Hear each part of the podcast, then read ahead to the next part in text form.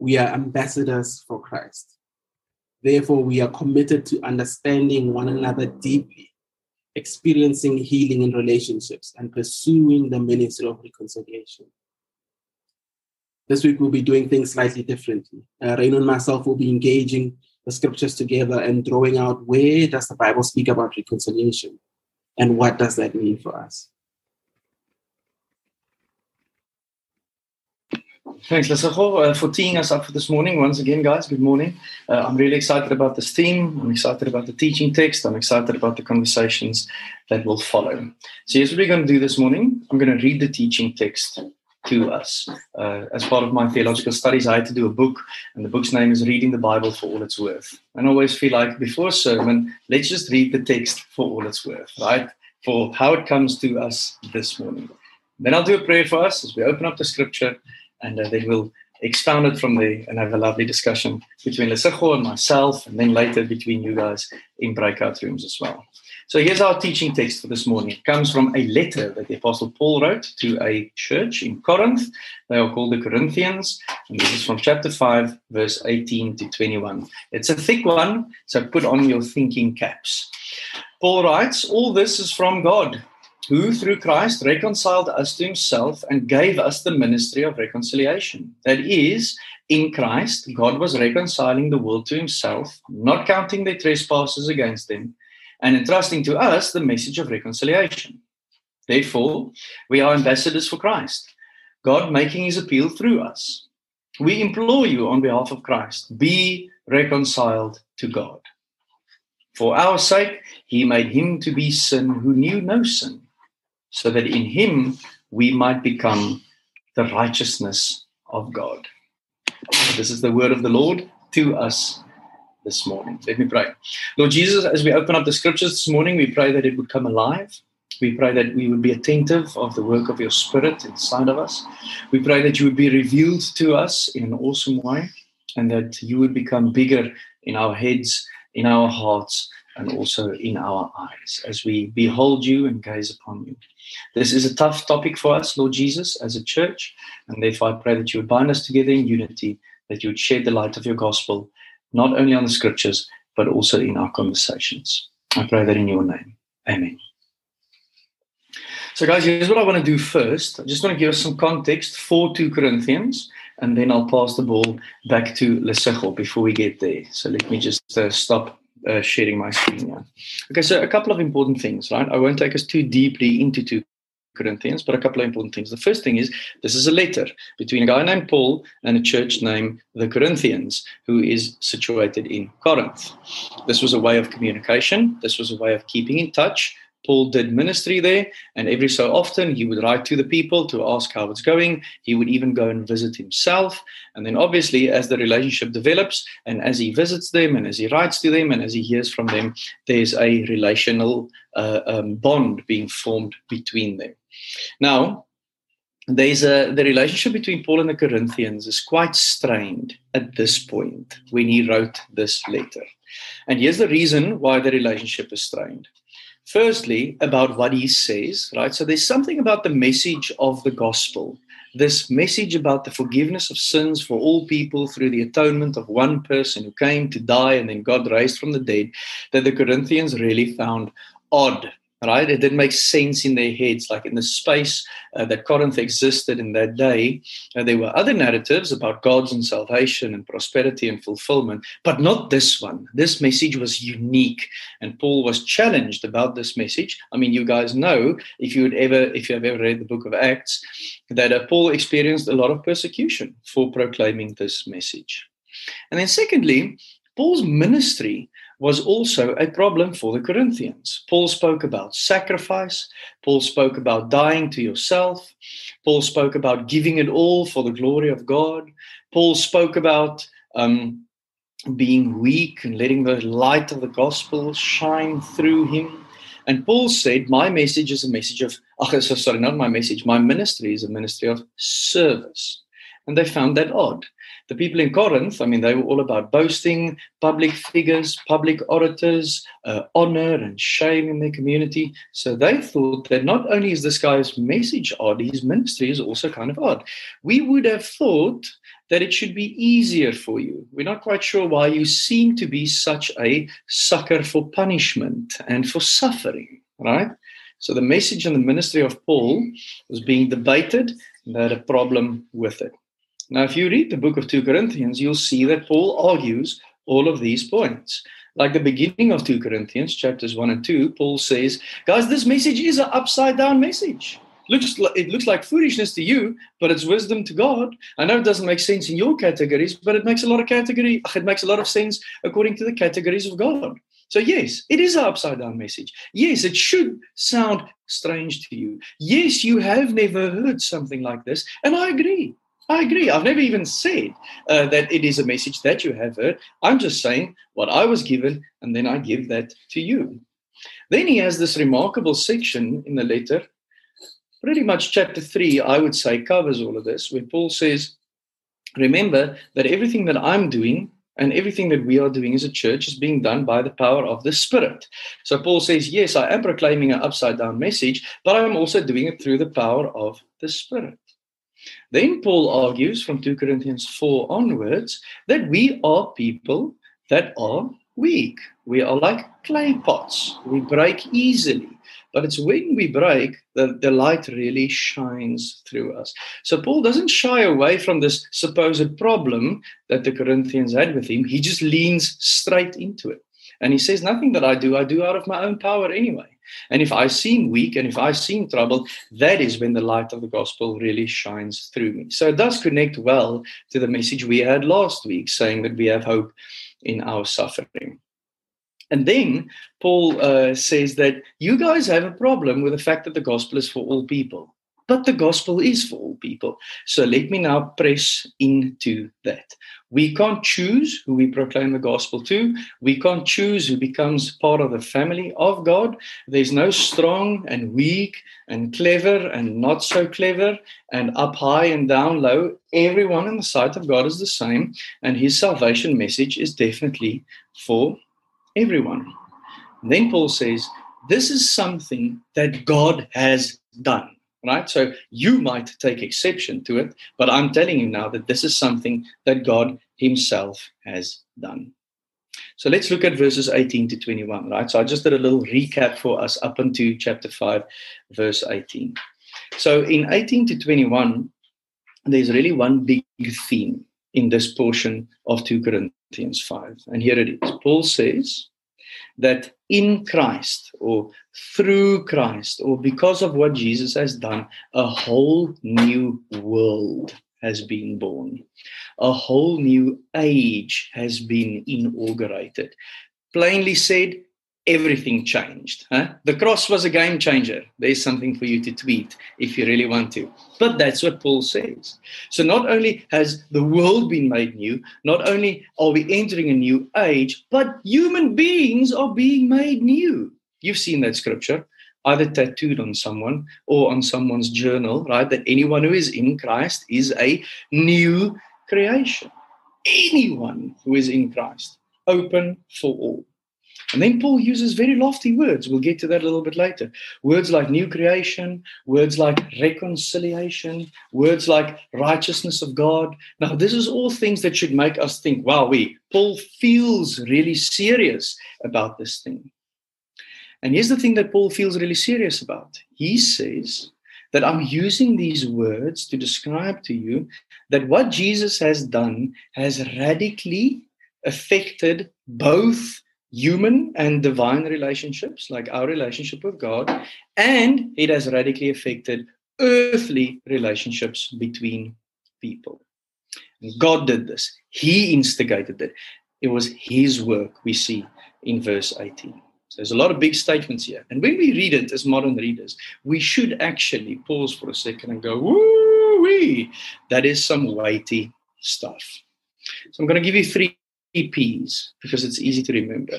If I have to summarize what this portion of scripture says, I think it speaks something personal, it speaks of something practical, and it speaks of something pastoral. And then we'll get into some conversations about this. So, firstly, I want you to see in the teaching text that the good news of Jesus Christ is very, very, very personal.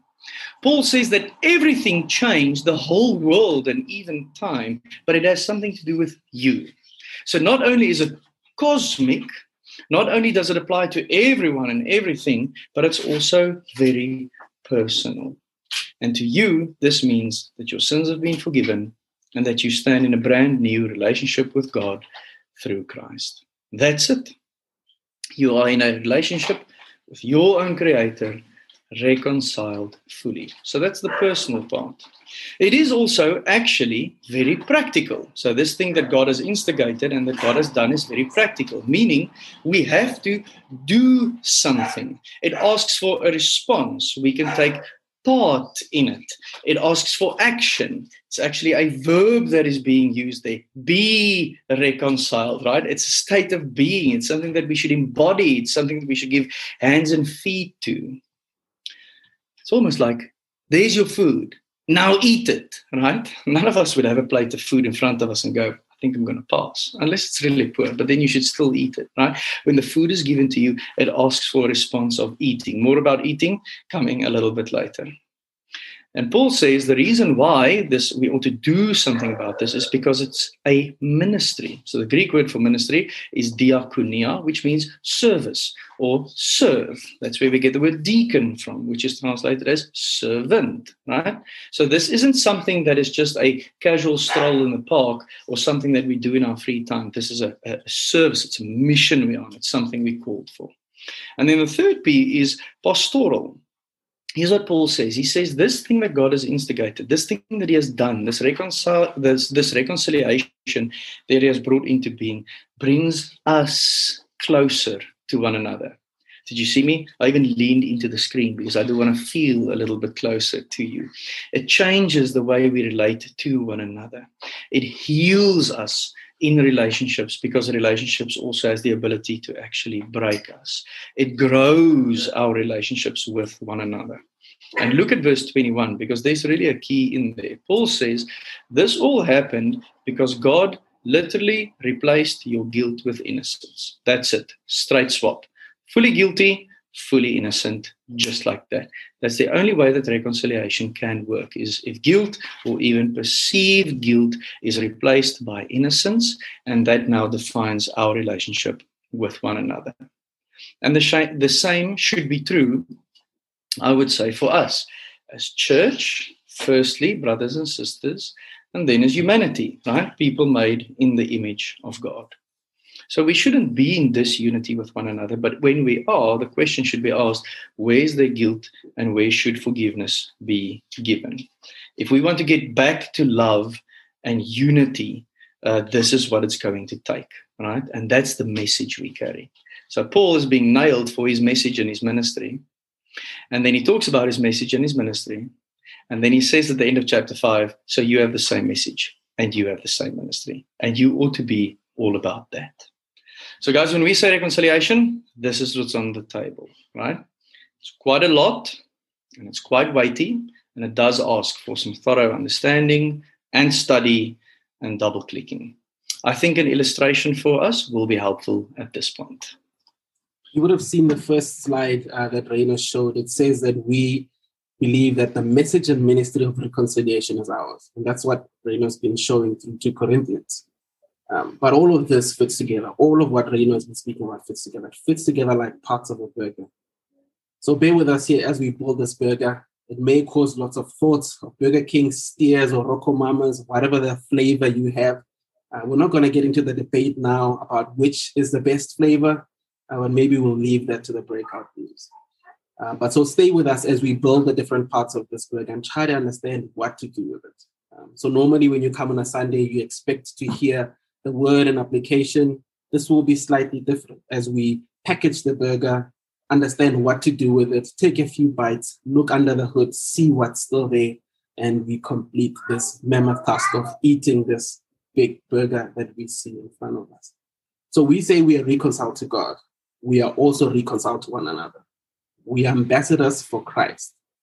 Therefore, we are committed to understanding one another deeply experiencing healing in relationships, and pursuing the ministry of reconciliation. That is what we believe. That is what we believe is at the essence of who we are. So let's unpack this. Right? So we see the first line speaks about us being reconciled to God and reconciled to one another. It's the top of the bun. Um, it's the theology of what we believe. It is our identity. The bottom of the burger is pursuing the ministry of reconciliation. It's the outward working of who we are and what we believe. It's the application of the theology.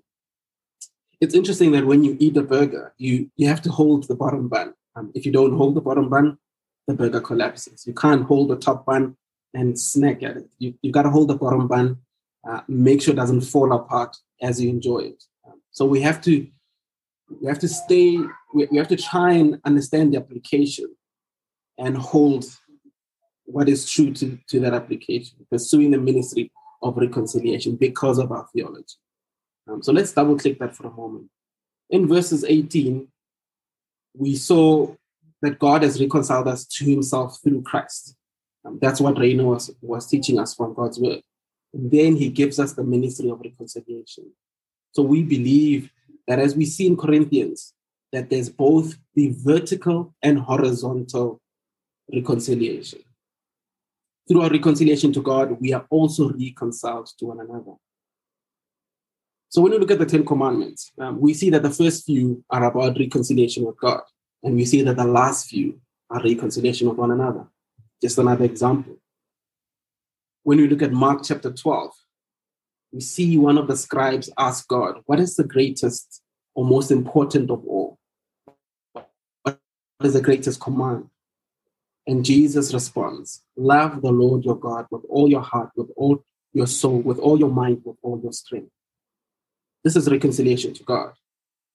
But Jesus doesn't stop there.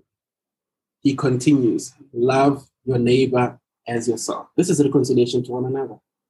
Uh, just another example that shows that both reconciliation to God and reconciliation to one another needs to happen. Lastly, Reino mentioned uh, Apostle Paul. Um, we see when Paul establishes churches within the context of Acts that he sees and understands that reconciliation with God needs to go with reconciliation with one another. He doesn't co- consider homogeneity. He looks for the Jews and the Gentiles in that context and he sets up one church.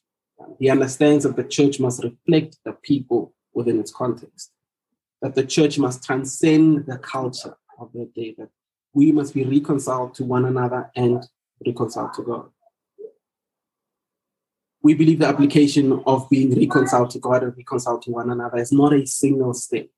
It's not a single step, but it's a continued commitment towards living life on life, continued commitment to life in community, and commitment to understanding one another deeply. So that's the cheese in our burger commitment to understanding one another deeply and experiencing healing relationships. That's the patty, that's the meat of our burger.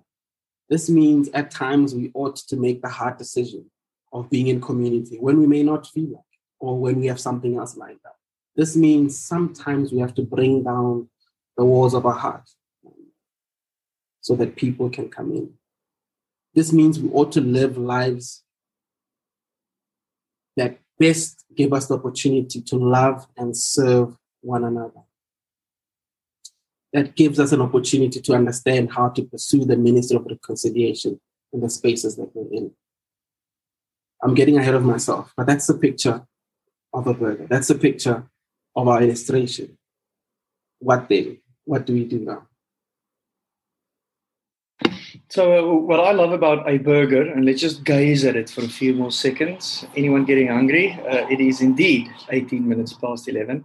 Uh, what I do like about a burger is the fact that it's an experience of eating everything that you've just spoken about all at once. It's like taking the top, taking the bottom, squashing it, taking a bite, and then allowing for everything from the garnish to the sauce to the cheese to the spices in the patty to the bun to just um, you know combine in this one awesome, awesome flavor. Like then you know you are chowing a burger. Mm. And we've unpacked many dimensions of reconciliation now. So the question is if I do speak the message of reconciliation, if I do carry the ministry of reconciliation, if I am as serious about reconciliation as Paul himself is, what would be experience? What would we be experiencing? Right. So if I ask you, what, what what's it like to eat your bacon, cheese, and guac double smash at RocoMamas. Also, not propagating that that's the best burger joint, just saying that I actually do like that flavor.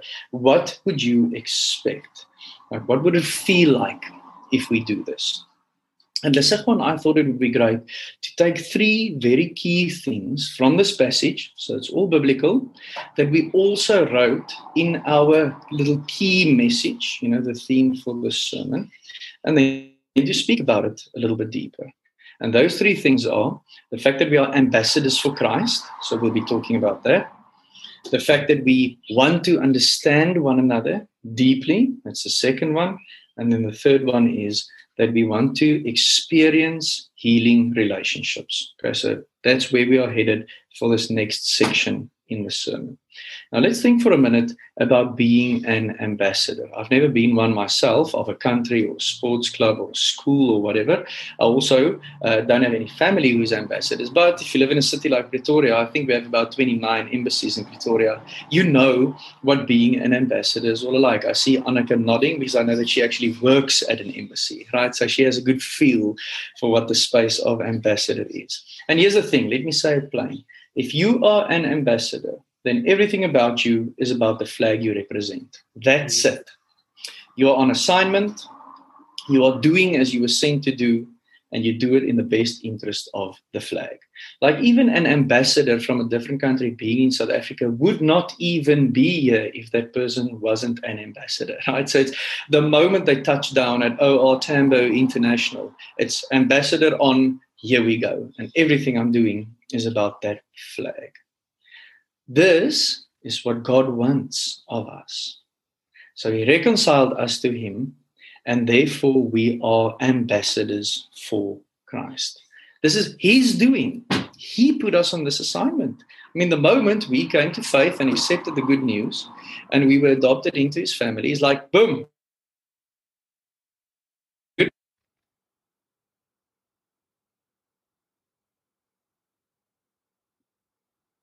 Ambassador.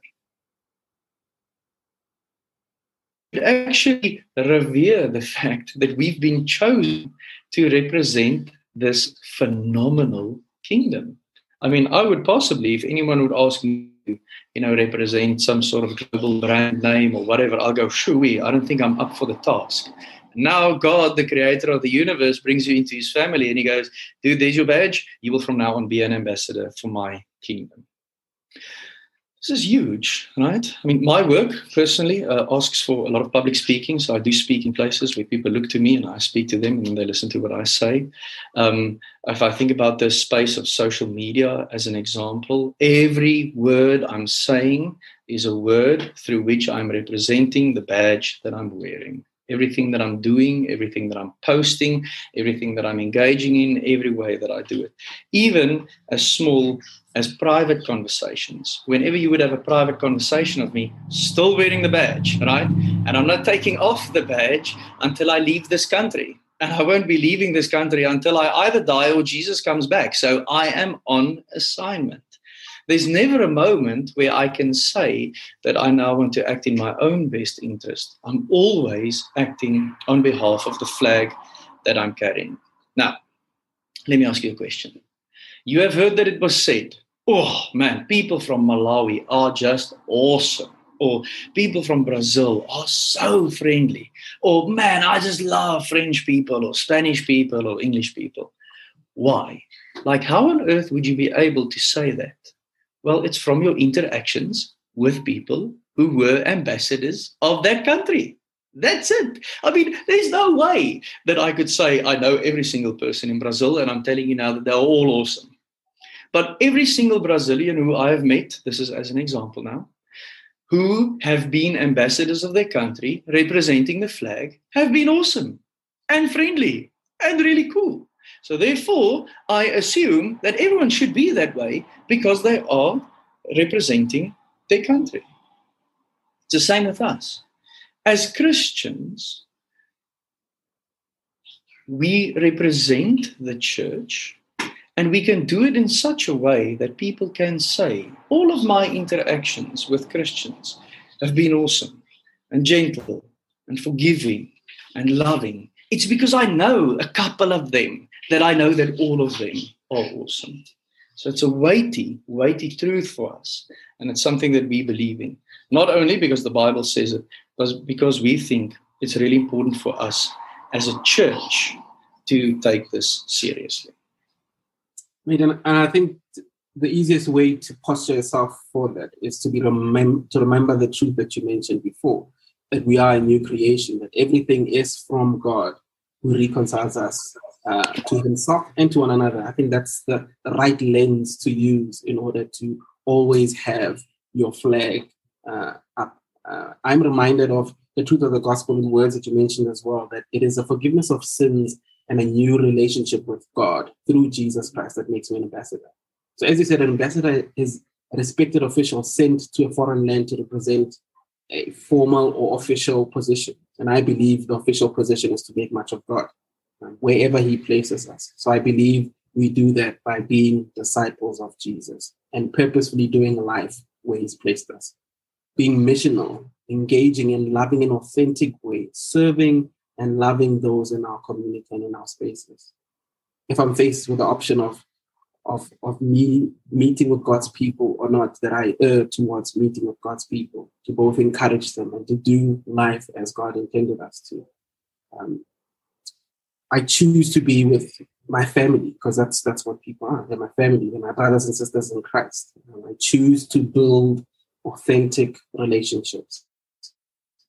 And I'm aware of people in my community. I know where they are, how they're doing. I know how to love and serve them uh, as an ambassador. I think much the same as an ambassador when they would return to their country where they've been sent. Um, we will also have to account when we meet Jesus in the air. We're going to have to account for the flag that we raised, whether the flag we raised showed Christ or not.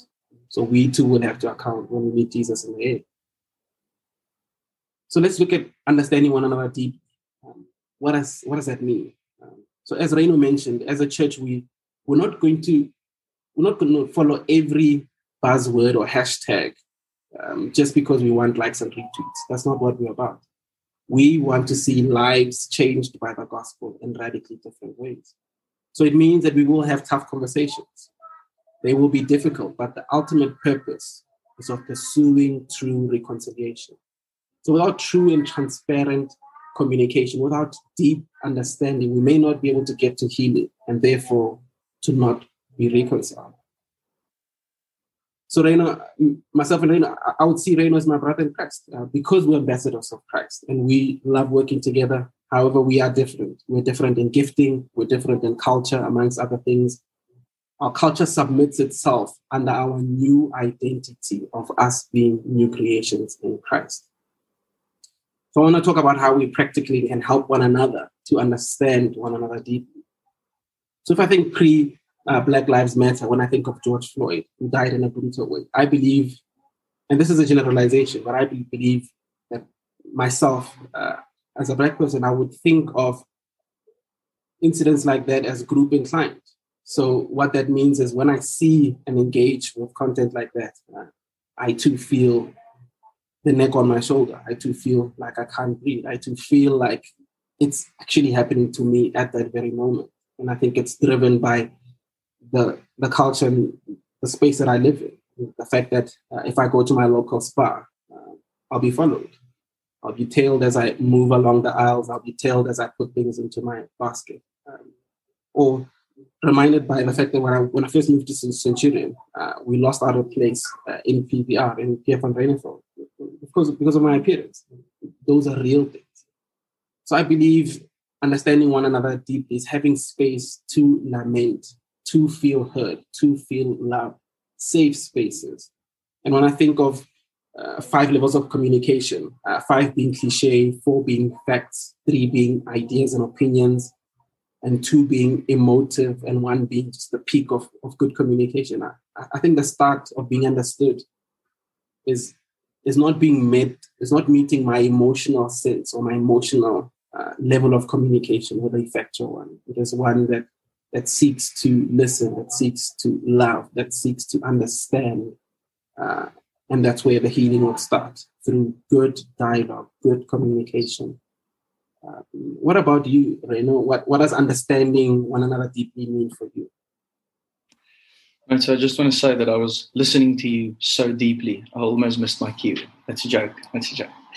Uh, mate, so for me, uh, I do agree with you. And for me, when I just look at Jesus and how he was a human being, understanding one another deeply can't seem that foreign to me as one of his followers, right? Jesus was a human just like we are, experiencing everything we experienced, knowing what it's like to go through the things that we go through, right? And I mean, I'm tempted now to just run through the Gospels really quickly and to just look at all the highlights of Jesus being human, but I'm not going to do that. You can read them for yourselves. But Jesus was a human just like we were. G or um, Jesus asked questions, right? If you read his stories, you'll see that he tried to understand what was going on in every context that he entered. I mean, because he was also divine, he could say, listen, guys, hang on a second. I know exactly what's going on here. This will be the result. But when people ask his help, when people want his attention, when people approach him, he says, How can I help you? Or how can I heal you? Or what do you need from me? Or what do you want me to do? Or where do you want me to go? Or he even asked the question on a couple of occasions, just saying, uh, What's going on here? you know? Jesus was engaging in the things that was put before him and he entered into the language of the people amongst who he walked and who he lived. I mean, a really good example of this would be the end of the Gospel of Luke in chapter 24. We have this beautiful portion of scripture where Jesus walks to a small town called Emmaus or Emmaus, if you want to. And uh, with two people that are really gutted about the fact that the promised Messiah of Israel was executed in Jerusalem over that weekend. And Jesus goes, Really? Would you guys like to tell me more? You know, he's got this really compassionate, awesome, inquisitive posture to those people. And if you read the story slowly, he walked with him the whole day. Like it was a really long conversation until they eventually reached Emmaus. And he said, Okay, guys, I'm going to be off. And they went, No, dude, you need to stay here. And he goes, Okay, well, cool. If more conversation is needed, then more conversation we'll have. And eventually, obviously, when he told them about the law and the prophets, it all became clear that he was resurrected from the dead. But that's just such a beautiful story for me of Jesus entering into what's going on now, listening, speaking truth into their situations, and connecting with people in their own idioms, in their own metaphors, and in their own language. Hebrews 4, verse 15 says that we have a high priest who knows what it's like to be like us to suffer all the temptations we suffer, and yet he did not sin. So Jesus looks at all of us when we experience any trial and says, I know, I know, I've been there before, and I conquered it, right? So together we can get through this. So for me, Lesego, that's a posture we ought to have, especially towards one another to enter into each other's spaces and to listen deeply just because our Messiah did it himself. I think it should be like this with everyone we meet, but even more so with the rest of our family who we see today on our screens and even those who we haven't met before.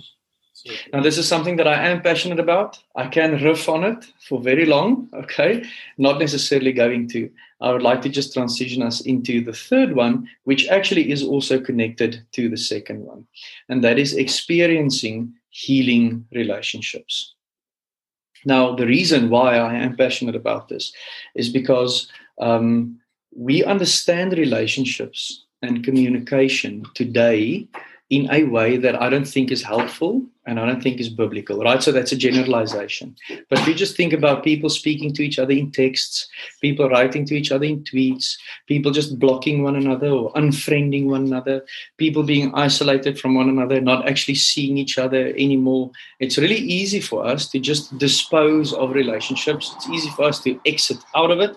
And it's also easy for us to think that if I said it, then everyone heard it, right? I mean, people make the mistake of putting some real big news on their WhatsApp status And then when I would inquire about that three weeks on, they would say, Didn't you see that I put it on my WhatsApp status? And then I go, uh, No, dude, just because you put it on your status doesn't mean that I saw it. And because I didn't see it, I just didn't know it. And you've been thinking for three weeks that I know exactly what's going on in your life, but I just don't. You actually didn't even say it to me, right? It wasn't like eyeball to eyeball contact and words being spoken. So, because relationships seem to be easily disposed of in these days, I think we should spend some time just talking about the importance of it and specifically re, uh, relationships that leads to our healing. So, let me intro it like this.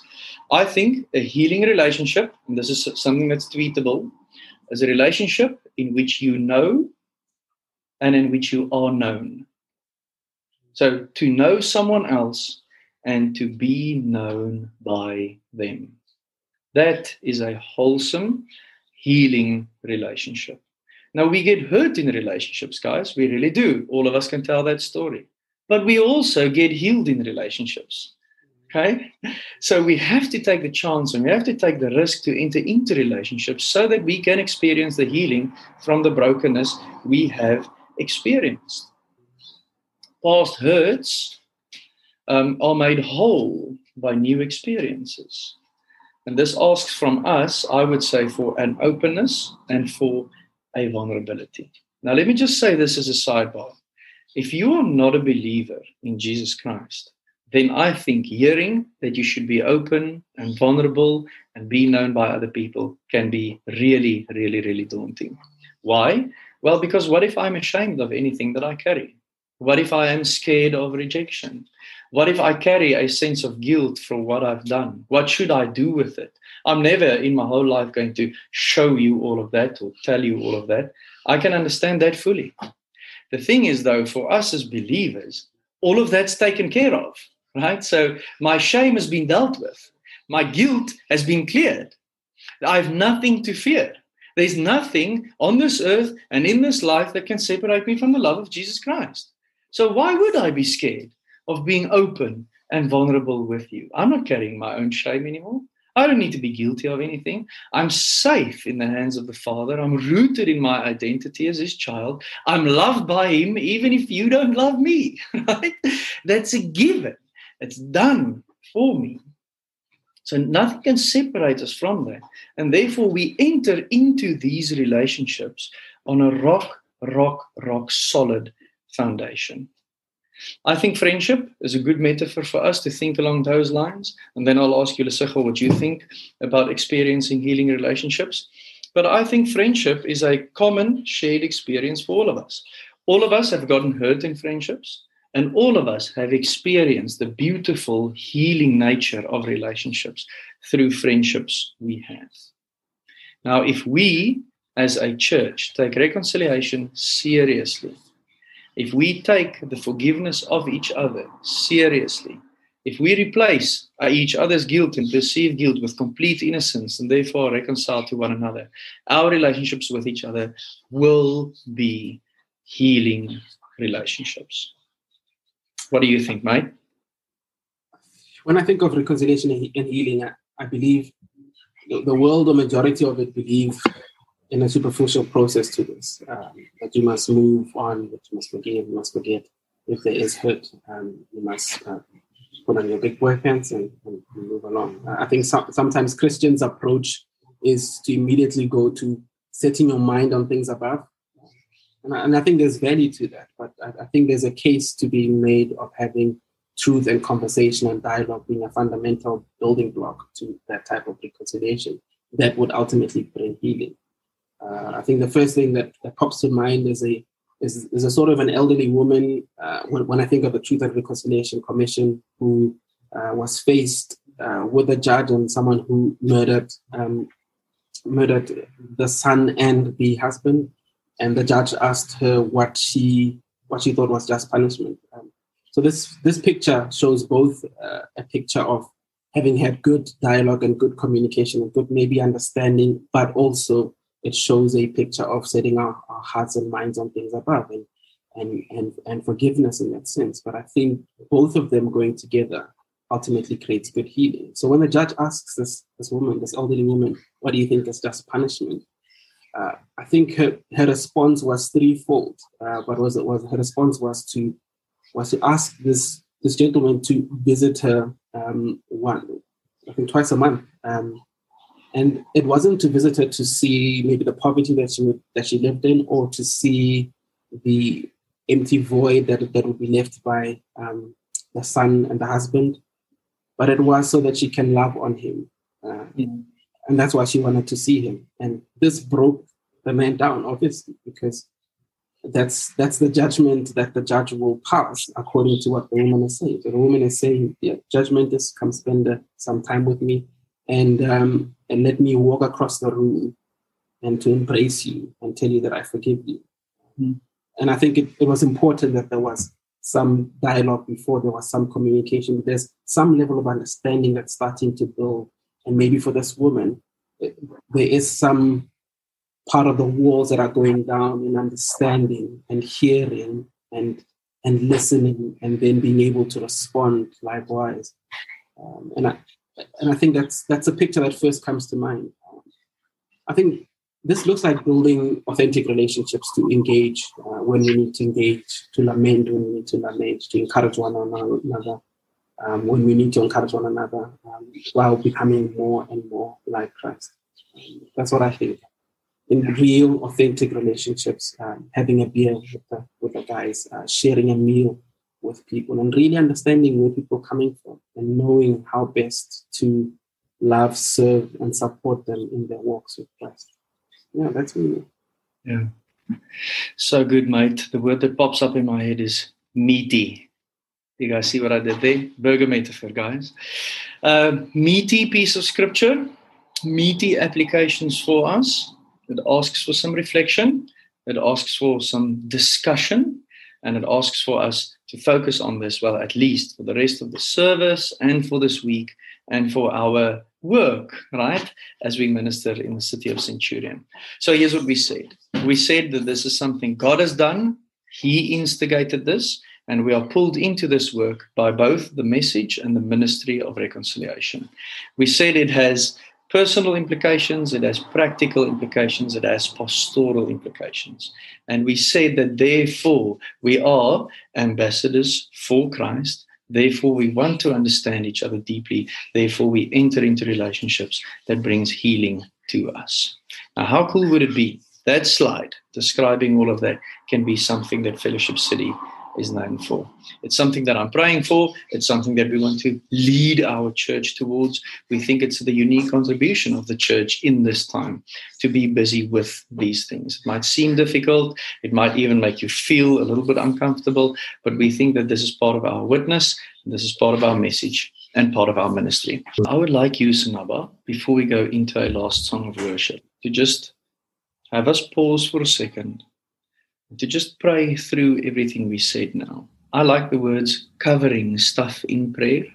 Always think of little, you know, sauce on top of a casserole, however uh, you want to cover anything, patty, mayo, you know. Let's just uh, cover everything we've said now in prayer. And, and let's submit this. Let's submit this to God as a church. Um, let's pray, church.